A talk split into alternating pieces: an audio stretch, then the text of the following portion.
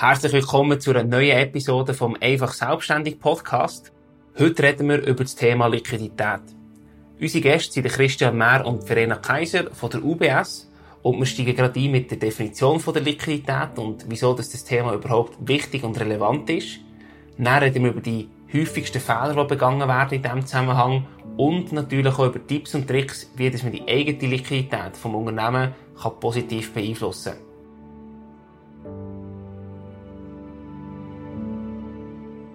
Bist du gut dabei, deine eigene Firma zu gründen?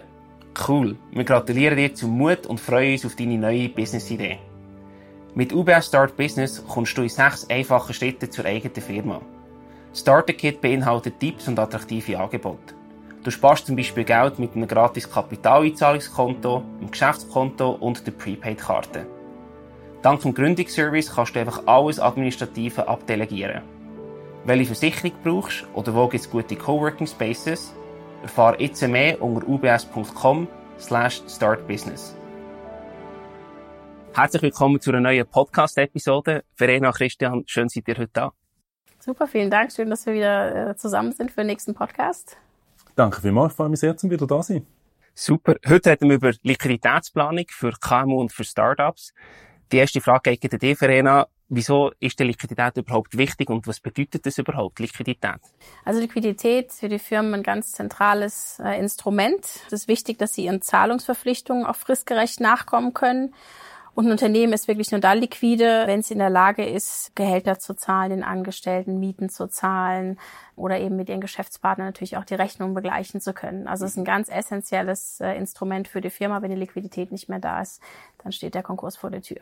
Das ist eigentlich so ein bisschen wie der Sauerstoff für eine Firma, genau, oder? richtig. Wieso brauchst du überhaupt einen Liquiditätsplan? Das ist ja so ein bisschen wie der Sauerstoffplan, würde ich dir sagen. Christian, wieso brauchst du das? Was bringt dir das als Firma? Das ist eine sehr gute Frage. Der mit dem Sauerstoffplan, der ist einfach, weil schnaufen tut's mehr oder weniger von selber und da weisst du auch, wie es schnauft, innen und raus. Mit der Liquiditätsplanung von einem Unternehmen ist es noch ein bisschen etwas anderes. Ich glaube, da geht's wirklich darum, dass du eine klare View drauf hast, wie sich deine Liquidität entwickelt.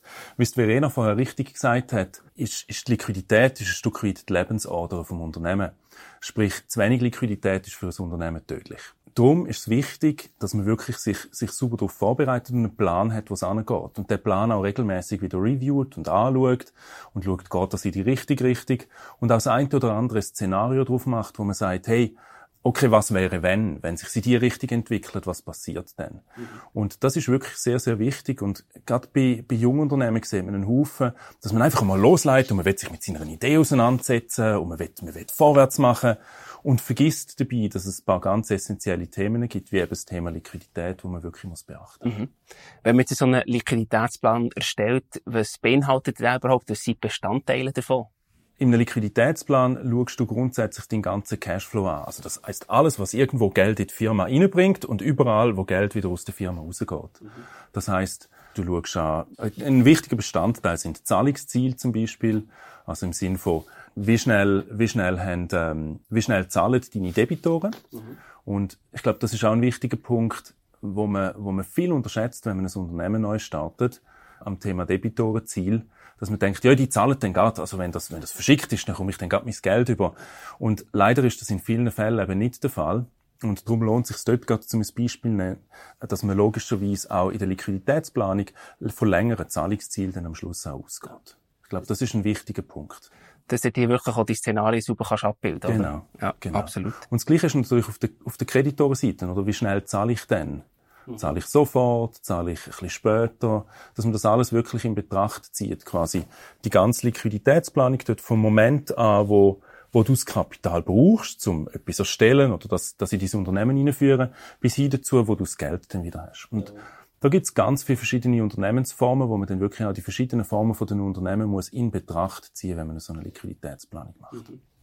Also jetzt haben wir gelernt, es geht um den Zu- und Abfluss von den Mitteln, dass man das sauber abbilden kann. Verena, je nachdem, wo das sich das Unternehmen befindet, in welcher Phase unterscheidet sich da die Liquiditätsplanung auch? Ich meine jetzt geht von Start-up-Gründung zum Beispiel bis hin nachher zu einem etablierten Unternehmen, das jetzt eher in die Wachstumsphase übergeht. Also die, der, der Grundsatz der Liquiditätsplanung ist bei allen gleich. Also egal, ob du in der frühen Phase bist oder in der späteren, die Komponenten unterscheiden sich. Wenn du noch sehr am Anfang bist, vielleicht vor der Gründung oder gerade in Gründung, dann musst du natürlich die Kosten ganz extrem im Auge behalten, äh, dass, dass du, weil meistens hast du dem, zu dem Zeitpunkt noch keinen Umsatz, also es fließt noch kein Geld rein, wie, wie Christian eben gerade gesagt hat, mit den Rechnungen, die du stellen kannst. Ja. Das heißt, du musst die Kosten extrem im Blick haben und später natürlich genauso, aber es kommen dann weitere Komponenten dazu, ja, sprich dein Umsatz und ähm, am Anfang ist deine Liquiditätsplanung sozusagen schlanker und später hast du noch weitere Komponenten Komponenten, die der Liquiditätsplanung dazukommen, sodass sie vom Umfang her wahrscheinlich einfach äh, größer ist. Du bekommst neue Investoren, das heißt, du äh, hast dann Eigenkapital noch dazukommt. Das hast du am Anfang natürlich auch, aber in, in größerem Umfang später. Vielleicht bist du dann auch schon in der Lage, irgendwann eine Finanzierung aufzunehmen, Fremdkapital. Das heißt, ähm, du, du, du hast noch mögliche Geldquellen, die im Laufe der Zeit einfach auch noch hinzukommen äh, zu deiner Liquiditätsplanung oder auch weitere Ausgaben. Absolut. Also es wird komplexer, je genau, älter es wird komplexer. Richtig. Super.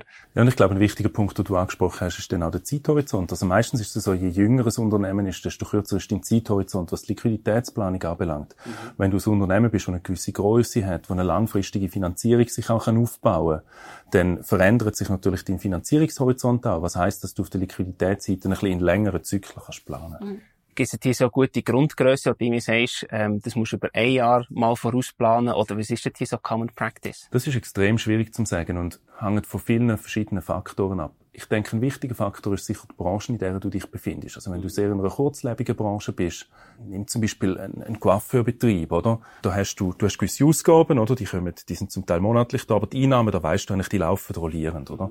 Aber dann hast du andere, wie zum Beispiel, nimm eine Modebranche, wo du musst den Einkauf machst du meistens fast ein Jahr voraus ähm, und musst das Geld quasi schon blockiert haben für etwas, wo du quasi in, in einem Jahr bis anderthalb dann nachher die Einnahmen dazu siehst. Und da brauchst du eine ganz andere Liquiditätszyklusplanung am Schluss. Mhm. Ich glaube, die Grundregel, die Grundregel gerade für Jungunternehmer ist sicher so, dass man irgendetwas zwischen drei und zwölf Monaten mal planen. Mhm. Und dass man aber meistens auch ein Review macht, monatlich, wo man wirklich mindestens einmal im Monat drüber schaut und sagt, stimmen denn meine Annahmen noch? Wie gestalten sich meine Szenarien? Ähm, dass man dort wirklich probiert, im Auge zu behalten, wie entwickelt sich die Welt um mich herum am Schluss. Ja. Ich glaube, das ist sehr ein guter Tipp, eben wirklich auch die Reflexion einzuplanen. Also man schaut, stimmen meine Annahmen und bin ich auf dem richtigen Weg unterwegs. Ja, ich denke gerade bei der, bei der Liquiditätsplanung, wie du schon gesagt hast, und, und eben in den Zeiten, wie wir es jetzt sehen und, und Covid, wie sich alles verändert hat. Das heißt, da musst du noch viel enger deine Liquidität monitoren, beobachten und sicherlich auch äh, monatlich wirklich rollierend planen. Also sprich, wo stehe ich heute und wo stehe ich dann in den nächsten zwölf Monaten, dass ich sehr, sehr eng tracken kann, wie meine Liquidität aussieht, um da wirklich nicht irgendwann in die Bredouille zu kommen, dass ich keine Liquidität mehr habe. Also als ganz, ganz wirklich zentrales Steuerungselement in der gesamten Finanzplanung, die ich sich sehr genau im Auge behalte halten muss. Und ähm, eine wichtige Komponente, die du eben gesagt hast, wie spielt mein, ähm, wie eng spielen auch meine Eingaben und äh, meine Einnahmen, meine Ausgaben da zusammen. Ja? Also habe ich die, sind die sehr zeitnah beieinander oder sind die sehr, sehr zeitversetzt? Ja? Das ist wirklich eine, eine ganz, ganz wichtige Komponente. Ja. Stichwort Corona ist ja wirklich auch ein wichtiger Punkt, oder, wo du sagst, hey, das hat einen Einfluss, das ist ein unvorhergesehenes Ereignis. Was hat das sonst noch für Einfluss, außer dass du noch enger im Bau musst sein und noch enger auf deine Liquidität schauen? Was machst du sonst noch, wenn so, eine, so ein Ereignis wie Corona auftritt?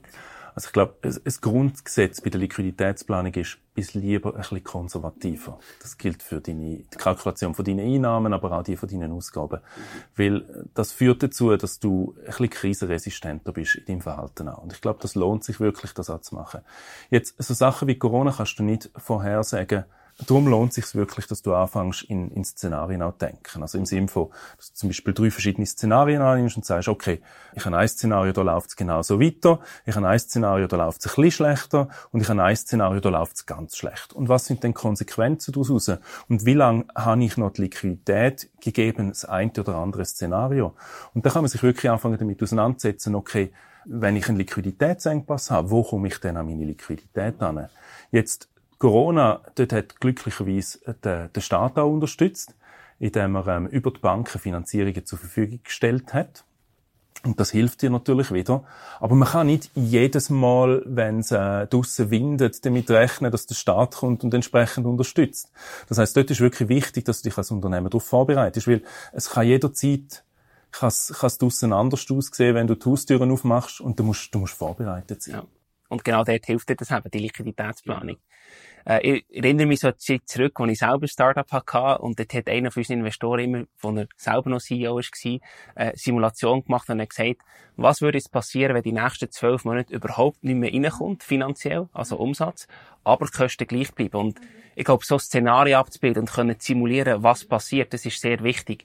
Wie siehst du das, Verena? Was macht dort hier Sinn? Was sollte man simulieren? Und wie kann dort hier die Liquiditätsplanung helfen, die Simulationen zu machen? Christian hat es gerade schon erwähnt und es ist ja nicht nur Liquiditätsplanung, es ist eine gesamte Finanzplanung. Du kennst es vielleicht noch aus deiner Zeit. Es ist immer gut, wenn du drei verschiedene Szenarien hast, ja, also wirklich ein Worst Case und dann irgendwie ein Base Case und ein Best Case.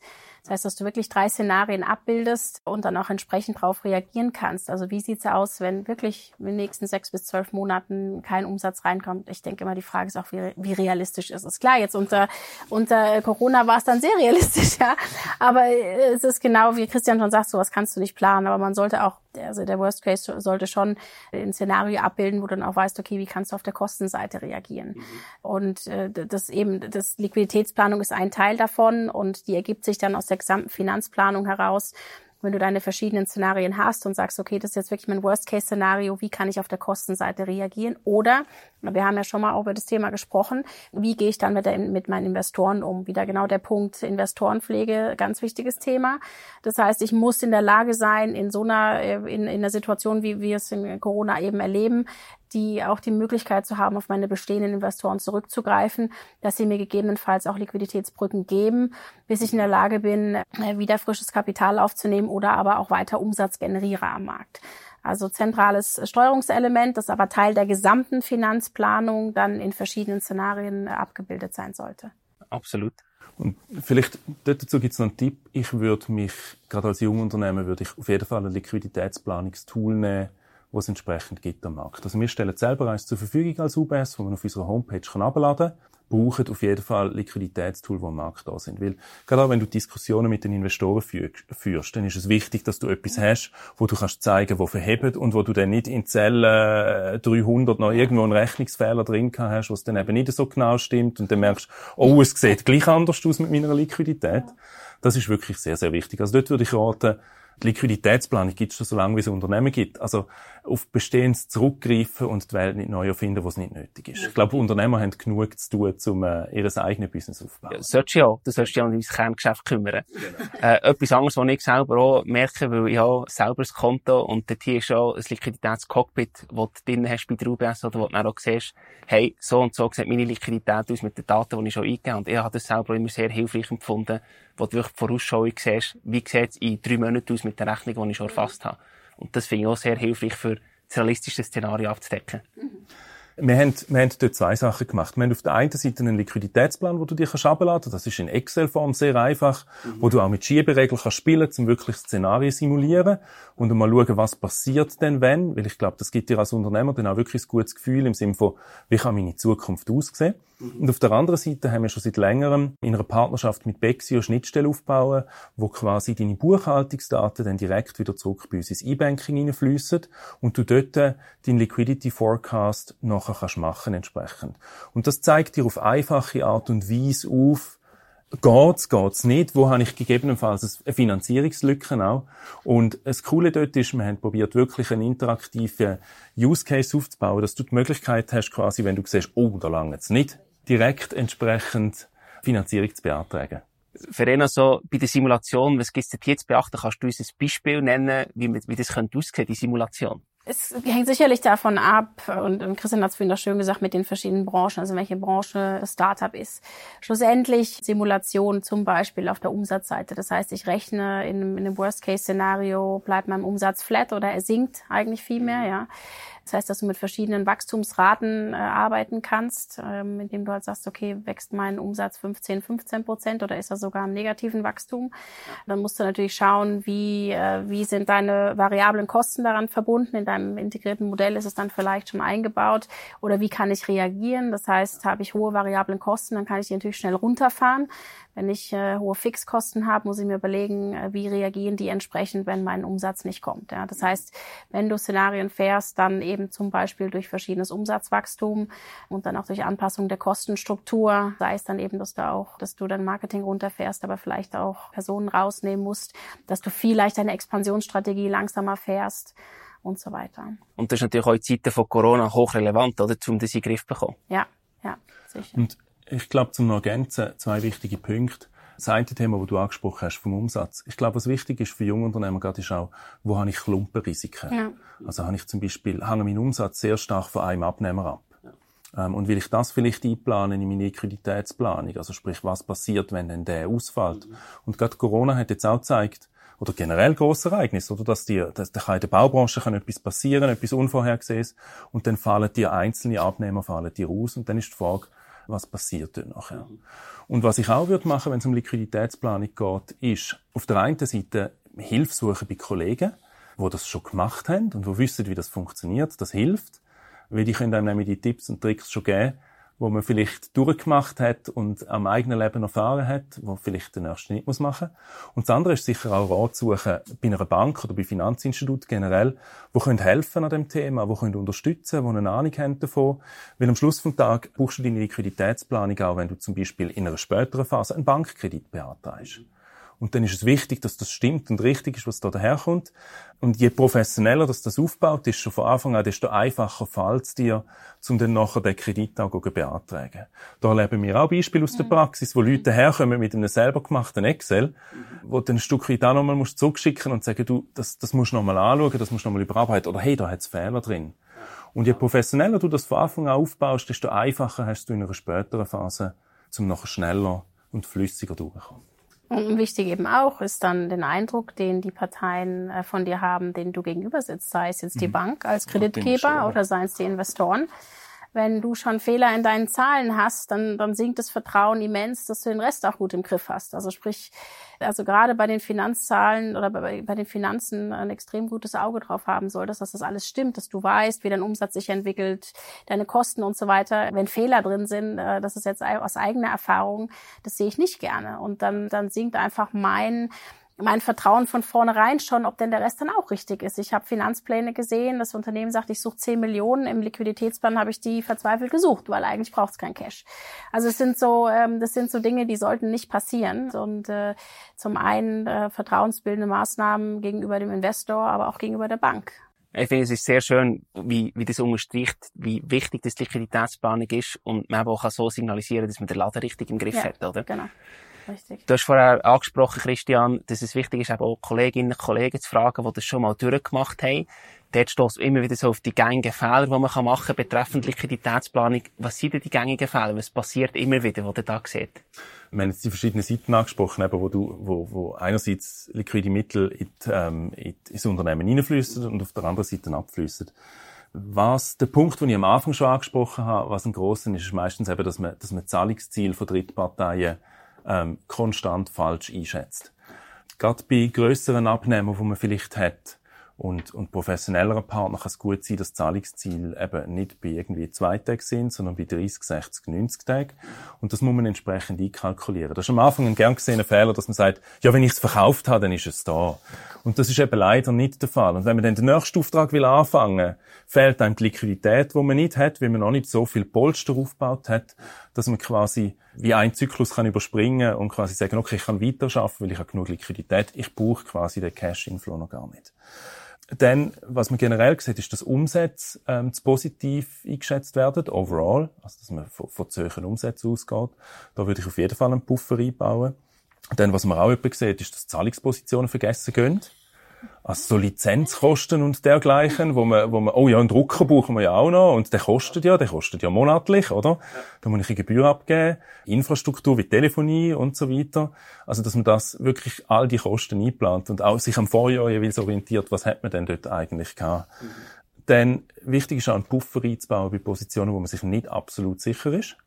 Dass man sagt, okay, ich weiß nicht genau, kommt jetzt das heute, kommt das morgen, mhm. und ich weiß ja nicht genau, kommt jetzt das in Tranchen oder kommt das ganz, dass man dort wirklich, das steht, was ich vorher gesagt habe, eher auf der konservativen Seite ja. ist.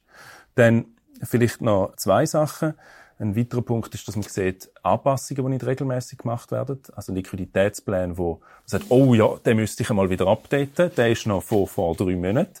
Und dann kommt äh, so eine Krise, wie wir sie aktuell haben. Und man merkt, hätten wir vielleicht gescheiter vorher gemacht, weil dann hätten wir uns früher ums Thema Liquiditätsbeschaffung gekümmert und wären die jetzt nicht am Punkt, dass wir aus einer Notlage raus müssen, müssen agieren. Und das ist generell noch der letzte Punkt, im Sinne von, dass man, dass man sieht, dass man eigentlich tendenziell eher noch zu Sport reagiert.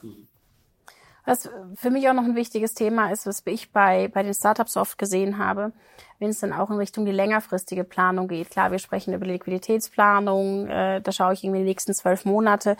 Ähm, aber Schluss auch ein wichtiges Thema ist für mich, was oft unterschätzt wird, sind auch die Personalkosten. Wenn ich als Startup anfange, dann fange ich mit einem bestimmten Stock an Personal an. Ähm, die Gehälter sind in der Tendenz tiefer. Wenn ich aber wachse, muss ich irgendwann auch einrechnen, dass ich andere, dass ich anderen Headcount oder andere, anderes Personal brauche die Spezialisten in ganz gewissen Gebieten sind und die sind dann wahrscheinlich auch teurer als äh, mit meinem mit dem Startup Level, mit dem ich heute arbeite. Ja, das ist natürlich jetzt schon mittelfristiger gedacht, aber für mich ein wichtiges Thema, das einfach generell unterschätzt wird. Wenn ich aufstocken muss, wenn ich wachsen möchte, brauche ich anderes Personal. Äh, ich brauche ein anderes Team morgen, als ich das ich heute habe. Mhm. Und das sind für mich das ist eine wichtige Komponente. Die sind die Personalkosten sind in der gesamten Planung für mich oft zu tief. Also das ist, ähm, das, das sehe ich wirklich und es steht dann auch in keiner Relation ähm, zu, zu, ja, äh, zu dem Wachstum, ja. Oder ich miete. Heute konnte ich mich günstig einmieten im Inkubator. Morgen brauche ich ein eigenes Office. Ne? Was also wahrscheinlich sechsfach teurer genau. ist. Ja. Mhm. Also sind so, das sind so Themen eben zu dem, was, was, was Christian eben auch sagte, was für mich auch wirklich wichtige Komponenten sind, die ich im Rahmen meines gesamten Wachstums immer beachten muss. Ich glaube, das sind super Tipps. Und da kommt natürlich die Folgefrage, ja, wie kann ich denn hier Einfluss nehmen? Wie kann ich zum Beispiel den Mittelzufluss äh, bei meiner Liquiditätsplanung positiv beeinflussen? Habt ihr hier Tipps und Tricks auf Lager? Also auf der Inflow-Seite ist sicher das Thema Rechnung geschrieben. Das ist etwas, was man am Anfang auch gerne vernachlässigt und sagt, ja, ja, das kommt dann schon oder das mache ich dann mal, wenn ich Zeit habe. Ich bin jetzt da gerade am nächsten Auftrag dran. Wichtig ist wirklich schnell und zeitnah Rechnungen schreiben weil ohne Rechnung kommt am Schluss das Geld auch nicht rein. Und von dort an ist natürlich dann das Zahlungsziel wieder von der anderen Seite, wo anfängt zu laufen. Ähm, dann äh, Tatsache, dass man logischerweise sollte, wo es möglich ist, Anzahlungen vereinbaren und ein Konto. Je nachdem geht das, in was für einem Geschäft und was für einer Branche ich äh, mich befinde. Auch dort geht es, glaube ich, wieder darum, dass man sagt, ähm, ich, ich tu mich mal orientieren an, an Peers in der Branche, um mal schauen, wie die, wie die dort funktionieren, wie die einkassieren, damit wir dort auf jeden Fall lernen. Ähm, was für mich auch immer ein wichtiger Punkt ist, wo man die Chance hat, gerade wenn man ein Klumpenrisiko hat, informier dich über die Bonität von deinen Abnehmern. Also, ist das, ist das eine vertrauenserweckende Gegenpartei? Weil das Schlimmste, was dir passieren in einer Anfangsphase, ist, dass der Cash-Inflow nachher nicht mehr da ist. Mhm. Und das ist wirklich, Darum, gerade in einer Anfangsphase lohnt es sich wirklich gut anzuschauen, wem ich was verkaufe. Ist logisch, im Retail ist es ein bisschen einfacher, wenn du, wenn du tiefe Stückzahl hast, oder eine höhere Stückzahl hast und relativ tiefe Kosten, wie umgekehrt. Gibt es etwas hinzuzufügen von deiner Seite her, Verena? Ist sicherlich äh, was, was wichtig. Und es kommt natürlich immer so ein bisschen auch auf die Branche wieder drauf an, aber teilweise auch Entwicklungen, dass die zusammen mit Partnern vorgenommen werden können. Also wenn man vielleicht einen Großkunden jetzt auch äh, gewonnen hat und, und der aber ein ganz spezifisches Produkt gemeinsam entwickeln möchte, dass er natürlich auch die Kosten dahingehend trägt. Mhm ähm, bis es auf den Markt kommt. Also sprich da, äh, es geht auch wieder so ein bisschen Richtung Anzahlung, aber eben gemeinsame Entwicklungs, äh, Entwicklungskosten, dass man sich überlegt, äh, das ist ein guter Punkt, den du eigentlich gerade angesprochen hast, dass man sich auch in gewisser Art und Weise absichert.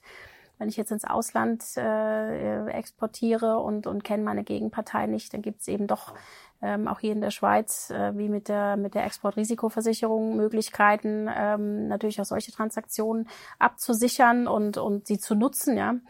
Äh, und, und dass man das mich, wichtig ist wirklich der Austausch mit seinen, mit, mit, mit Peers. Ähm, was habt ihr gemacht? Was gibt's im Markt? Äh, gibt's, gibt's irgendwelche Unterstützung noch, die ich in Anspruch nehmen kann, um mich abzusichern? Ähm, das sind, glaube ich, wichtige, wichtige Themen, ähm, die's, die's, die man auch berücksichtigen sollte. Ja, neben natürlich dann Umsatz in Gang bringen. Wie kann ich vielleicht günstiges Marketing machen und und und. Ja. Aber ähm, genau, ja. ich habe das Thema Absicherung noch spannend gefunden, wo du jetzt gerade angesprochen hast. Aber ich glaube, da gibt's und ähm, ich glaube, da kann man du besser wirklich wieder ähm, vorne anstellen. Ähm, wir haben einen Haufen Instrumente, wo wir können Unternehmen unterstützen können, wenn es darum geht, quasi Geschäfte ins Ausland abzusichern. Sei es langfristig, wie es Verena gerade angesprochen hat, mit, äh, mit der Exportrisikoversicherung, mit der SERF-deckten Kredit.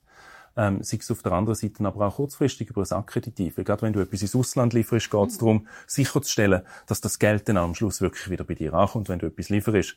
Und auch dort wieder, ähm, gerade wenn du ein junges Unternehmen bist und die Liquidität knapp ist, bist nicht blauäugig, sondern probier wirklich dir zu überlegen, was für Risiken fahre ich. Und das andere Thema dort noch, ähm, wir haben es vorher von der Exportrisikoversicherung gehabt, sind generell Debitorenversicherungen ähm, wo du dir logischerweise auch Gedanken darüber kannst machen, was will ich denn abgesichert haben. Ähm, und ein anderer Punkt, den ich mir vorstellen kann, den man auch optimieren kann, ist richtig Warenlager oder auch Anlagen, die man gekauft hat und vielleicht weniger oder gar nicht mehr braucht. Was kann man hier machen, um das äh, in den Griff zu bekommen? Ja, ich denke, es ist ein wichtiges Thema, was du gerade angesprochen hast, das ganze Working Capital Management. Also mein, mein Inventar, ähm, habe ich ein, ein, ein großes Lager oder kann ich es eher klein halten? Und die andere, andere Punkt, die Anlagen, muss ich die selbst kaufen? Also sprich, habe ich dann wieder Ausgaben an meiner Liquiditätsplanung oder kann ich sie gegebenenfalls auch leasen? Äh, und, und dadurch natürlich die Kosten über einen Zeitraum äh, verteilen. Ja. Ähm, das sind sicherlich Punkte, in denen du, die du angesprochen hast, ist richtig, du die Liquidität noch optimieren kannst, auch wenn du im Ausland bist. Ein anderes Thema noch als Startup ähm, hast du deine, deine, deine ähm, ähm, FX-Themen im Griff. Ja, also sprich, musst du zum Beispiel dein Personal in Schweizer Franken bezahlen, du bekommst aber Euro. Also eben genauso die Themen. Das ist natürlich auch wichtig, wenn, wenn dann nachher äh, die Kosten, äh, die Währung auf der Kostenseite zu stark ist und auf der Income-Seite zu schwach, dann, dann hast du da auch natürlich ein Problem. Das ganze Thema Absicherung ähm, ist, ist ein ganz wichtiger Punkt, ja, also der, ähm, ähm, der sicherlich auch zu beachten ist, damit es da natürlich nachher nicht zum Ärgernis kommt. Definitiv. Ich glaube, schon das Auseinandersetzen mit diesen Themen, und das ist eben eine Liquiditätsplanung, oder wo du sagst, ich setze mich mal an und schaue mal, was sind eigentlich all die Faktoren, die das treiben. Schon allein das Gedankenspiele zu machen, finde ich als Unternehmer etwas extrem befruchtendes. Weil es bringt dich wirklich weiter und äh, eben, du fängst dir auch Gedanken darüber machen, okay, was, was kann ich schnell, wo, wo komme ich schnell an Liquidität, wo braucht es ein bisschen länger, mhm. ähm, was brauche ich, ohne dem geht's gar nicht. Und das ist eine sehr spannende Diskussion, die dich eben nicht nur einfach nur mit den Zahlen hantieren lässt, sondern wirklich, die, du, du fängst dir auch Gedanken zu deinem Geschäft machen. Mhm. Ähm, Im Sinne von, okay, was brauche ich denn eigentlich zum Funktionieren? Was brauche ich vielleicht gar nicht? Was kann ich verkaufen? Kann ich, wenn ich so ein Büro habe, ähm, wie die Räumlichkeiten, wo wir da jetzt drin sind, brauche ich dann den ganzen Platz? Oder kann ich vielleicht am Anfang noch den Platz an Dritte vermieten und noch ein Zusatzeinkommen noch zielen, das ich am Anfang noch brauche? Und wenn ich dann wachse, dann tue ich dann, tue ich dann dort das eigene Personal rein. Also, es hat sehr viel auch Strategisches, wo dann kann ein Outflow sein aus der Liquiditätsplanung raus, wo man vielleicht am Anfang sagt, oh, das ist nur Number Crunching. Aber das ist es eben wirklich nicht. Das ist eine enorm schöne Aussage. Das ist eigentlich, äh, das Leben und Blut von einem Unternehmer oder von einer Unternehmerin, das musst du einfach verstehen, um das wirklich die, die Latte im Griff haben, oder? Das ist ja, super. das ist ein Steuerungsinstrument. Also es ist eben ein wichtiger Punkt. Also was Christian gesagt hat, dass es ein, ein Steuerungsinstrument für dein Unternehmen ist. Und das ist für mich einfach immer wichtig, wenn ich wir neue Firmen sehen, ähm, die Investoren suchen und sie pitchen mir ihre Equity Story äh, wo sie hinwollen. Und, und ich finde es nachher nicht in den Finanzzahlen, dann verstehe ich einfach nicht, wie, wie das zusammenpasst. Also ich muss eigentlich, das, was ich erreichen will, muss ich, muss ich für mich in den Finanzzahlen widerspiegeln. Und das ist ein, es ist für mich sogar ein zentrales, äh, ein zentrales Instrument. Und ähm, äh, man sollte es nicht eben, Christian hat es schon so schön gesagt, einfach nur als, als Number Crunching Exercise sehen, sondern, äh, sondern das ist mein zentrales Instrument zur Steuerung der Firma definitiv. Und ich glaube, ich bin das beste Beispiel. Ähm, das soll mir als Banker nicht laut sagen. Aber während dem Studium habe ich das, also die ganzen Cashflow-Berechnungen einfach auswendig gelernt. Schön nach dem Büchlein, was man da, was eins und die andere Position ist.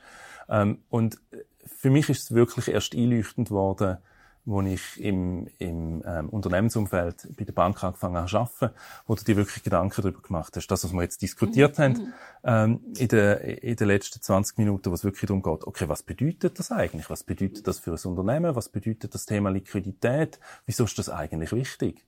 Und das sieht man, eben, ich, ich bin sehr stark jemand, wo, wo Sachen gern selber macht und erlebt und das hat man dort wirklich sehr, sehr stark gesehen und jeden Unternehmer, ich glaube, das Spiele, also das Spiele im Sinne von, das, das Erlebnis zu haben, zum wirklich dort durchgehen und sich überlegen, was mache ich damit, das tut extrem gut.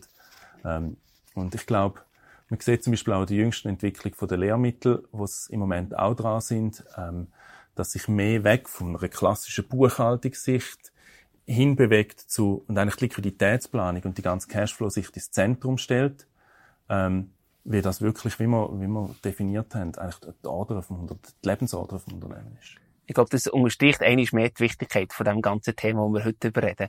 Jetzt haben wir über Mittelzuflüsse, wie man die kann also beeinflussen oder äh, irgendwo äh, etwas machen, dort hier geredet natürlich hast du den Abfluss, oder? Was kannst du hier machen zum Optimieren? Ich fasse mit dir an, Verena, was kann man machen zum Mittelabfluss optimieren, um dann so wieder die Liquidität länger sicherstellen? Also auch, auch hier wieder sicherlich äh, ähm, auf der auf der Lieferantenseite ähm, sicher die, dieses Thema Zahlungsziel, ja, dass ich eben schauen kann, dass die Zahlungsziele äh, auf der Art und Weise ähm, gestreckt werden. Ähm, dass es dass es sicherlich auch meine Einnahmen äh, zu meinen Einnahmen passt. Ähm, dann geht's und dann hängt es wieder so ein bisschen davon ab, wo stehe ich heute, in welcher Phase bin ich, äh, aber auch Kostenoptimierung. Muss ich jetzt das große Büro haben an der A-Lage oder reicht vielleicht auch äh, für mich eine B- oder C-Lage?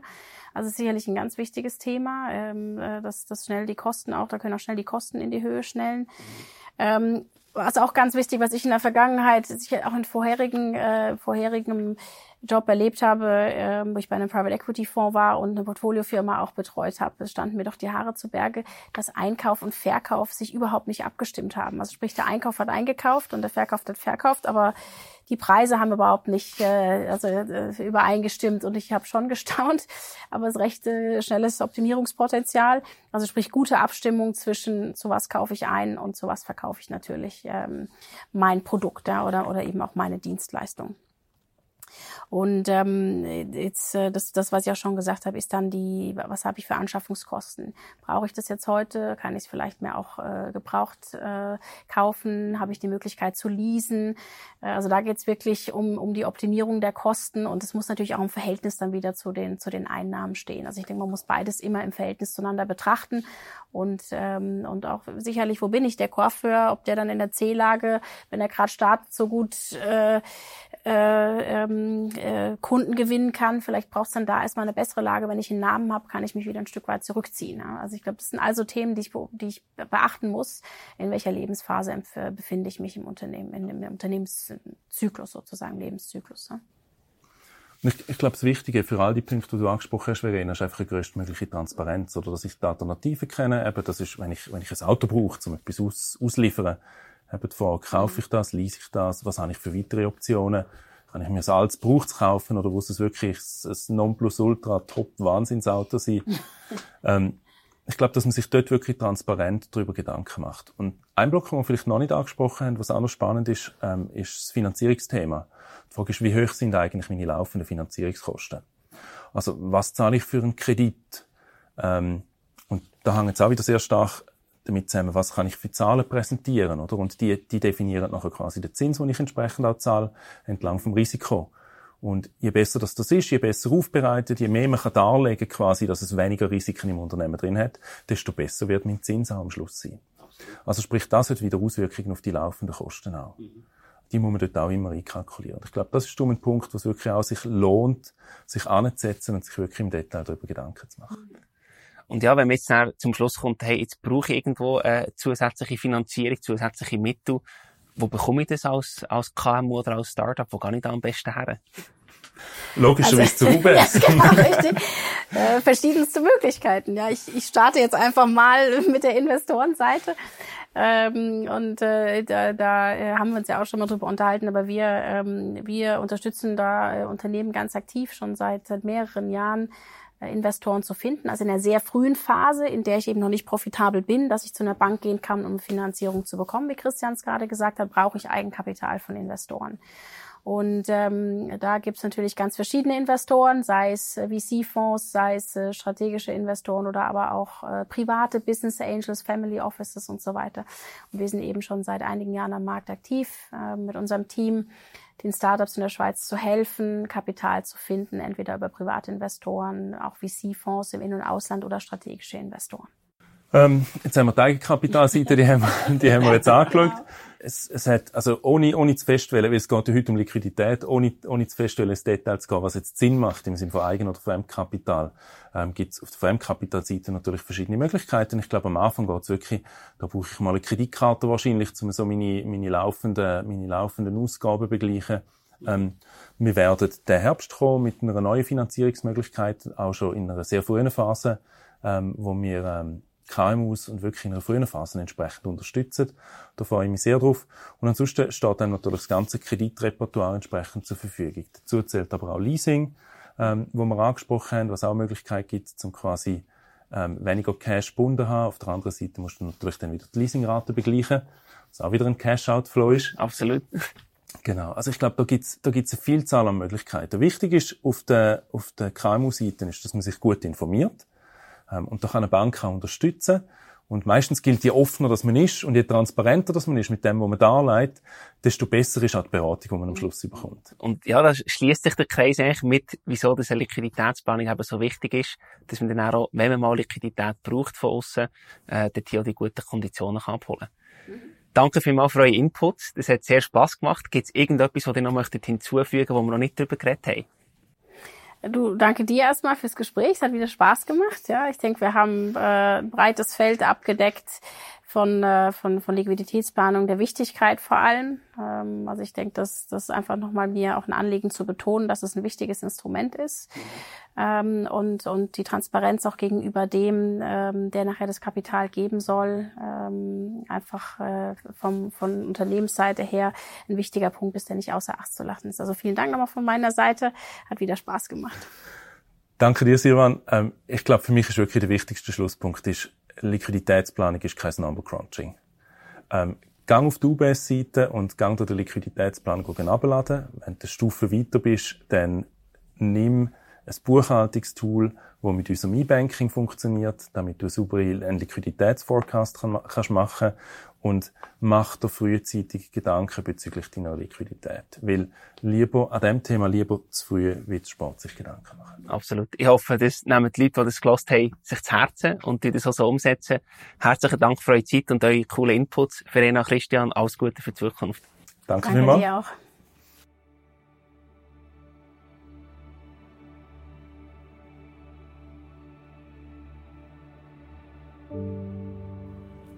Merci vielmals für das Zuhören von dieser Episode vom Einfach Selbstständig Podcast. Wir hoffen, dass dir die Episode gefallen hat und dass du etwas mitnehmen kannst für dein Business und würden uns sehr freuen über eine kurze Bewertung auf Apple Podcasts. Ebenfalls freuen würden wir uns, dich bei der nächsten Episode wieder dürfen zu begrüßen und wünschen dir bis dann ganz eine gute Zeit.